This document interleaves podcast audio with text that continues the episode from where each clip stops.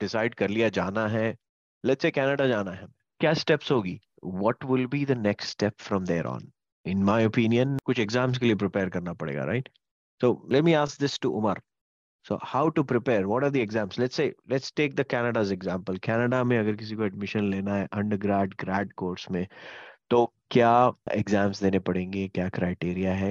कैसे तैयारी करें? सबसे पहले तो मैं इंग्लिश प्रोफिशिएंसी एग्ज़ाम की बात करूँगा, वो है I I E L T S okay ये एग्ज़ाम आपको देना होता है before even applying for a college और a university so different criterias है, इसके मतलब आपको डिफरेंट मार्क्स होना चाहिए अगर आप यूनिवर्सिटी जा रहे हो, जैसे अंडर ग्रेड कर रहे हो या पोस्ट ग्रेड कर रहे हो. And even if you are doing post grade आप यूनिवर्सिटी में कर रहे हो या फिर कॉलेज में कर रहे हो. पहले आपको सबसे पहले प्रिपरेशन आई का करना होगा. एंड आई प्रिपरेशन करने, आप ऑनलाइन जाकर आई का बहुत मटेरियल अवेलेबल है। You can just go over that आप ऑनलाइन खुद से सीख सकते हैं।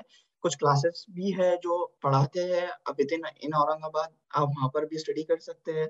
बट हमेशा ये माइंड में रखना चाहिए कि आप ये जो आई पढ़ रहे हैं, ये सिर्फ़ एज एन एंट्रेंस मत देखिए इसको। बिकॉज़ ये जो एग्ज़ाम है, ये आपका प्रोफिशिएंसी टेस्ट भी कर रही है बट आप इसको अच्छे से प्रिपेयर करोगे। So you have that advantage over in Canada as well not even just in Canada but even if you go anywhere in any other country अब इसका ऐसा होता है यूजुअली ये nine bands within one two nine इसकी scoring होती है and minimum आपको स्कोर सेवन करना होता है। अगर आप अंडर कर रहे हो यूनिवर्सिटी से, आप अगर डिप्लोमा कॉलेज से कर रहे हो under grade so it should be 6.5 आप पोस्ट ग्रेड कर रहे हो सो so प्रिफरेबल होता है सेवन और more than seven so this is based on जो रिक्वायरमेंट्स है कॉलेज के और यूनिवर्सिटीज के.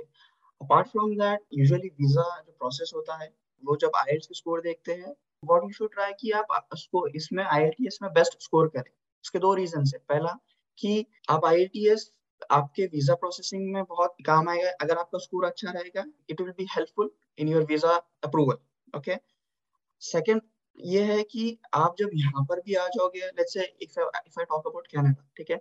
आप कनाडा भी आते हो एंड देन आप जब रेसिडेंसी अप्लाई करते हो परमानेंट रेसिडेंसी आपको फिर से आई देना होता है। सो so, आप फ़र्स्ट टाइम में ही आई में बहुत मेहनत कर लोगे। You don't have to do work hard the second time so एक आई एग्ज़ाम में आई फील लाइक और दूसरे भी एग्ज़ाम है सेल्फिप है एंड ड्यूलिंगो है बट uh, जो मेरा पर्सनल प्रेफरेंस है वो आई है।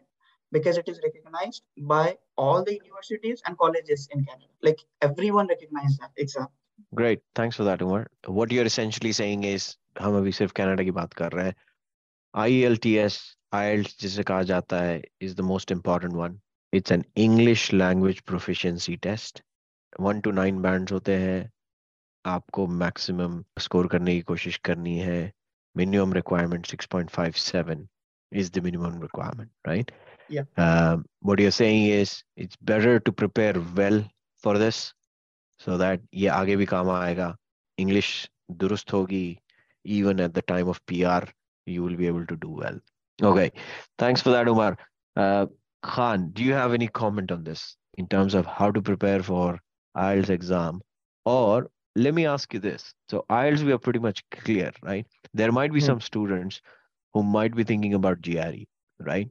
So maybe if you can talk a little bit about engineering, if someone is trying to do engineering and how about to go about GRE, yeah? So I would probably give a very generic context to it.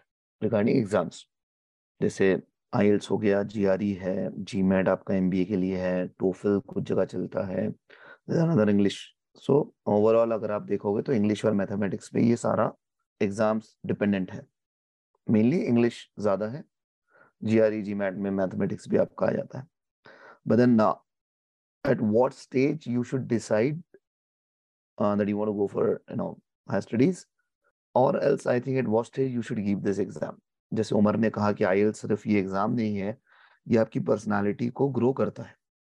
ये आप में एक जो निखार आता है मतलब आपकी कम्युनिकेशन तो for me I feel that second year या थर्ड ईयर की आपकी छुट्टियों में आपने वो यू आई एल टी या टोफल दे देना चाहिए।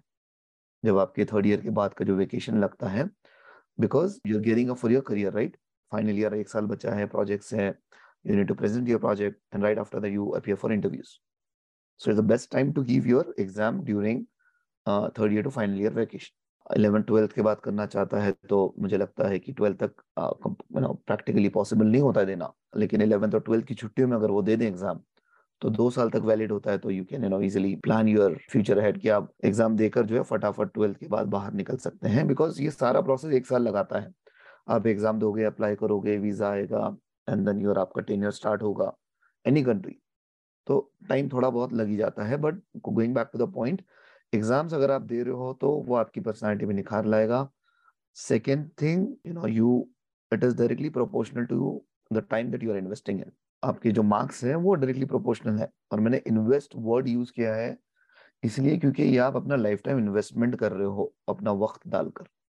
दस आपका जो बेनिफिट है वो लाइफ टाइम मिलेगा right Umar I think you might have given in 7 years ago या और आप अभी लाइफ टाइम अल्हम्दुलिल्लाह मतलब कनाडा में you know you will be getting the benefits out of it so इसीलिए टाइम आप जितना डालोगे जितना बैठोगे I think you will you will get the you know great marks and I think English और मैथ्स ही पढ़ना है तो उसमें कोई बहुत बड़ा you know it's not a very rocket science या complex exams rest Ijaz I I don't want to get into the details and technicality of exam because हर जगह अवेलेबल hmm. है बट मैं सिर्फ़ ये ओवरव्यू देना चाहता था कि what time you should start Great points. Good perspective, Han.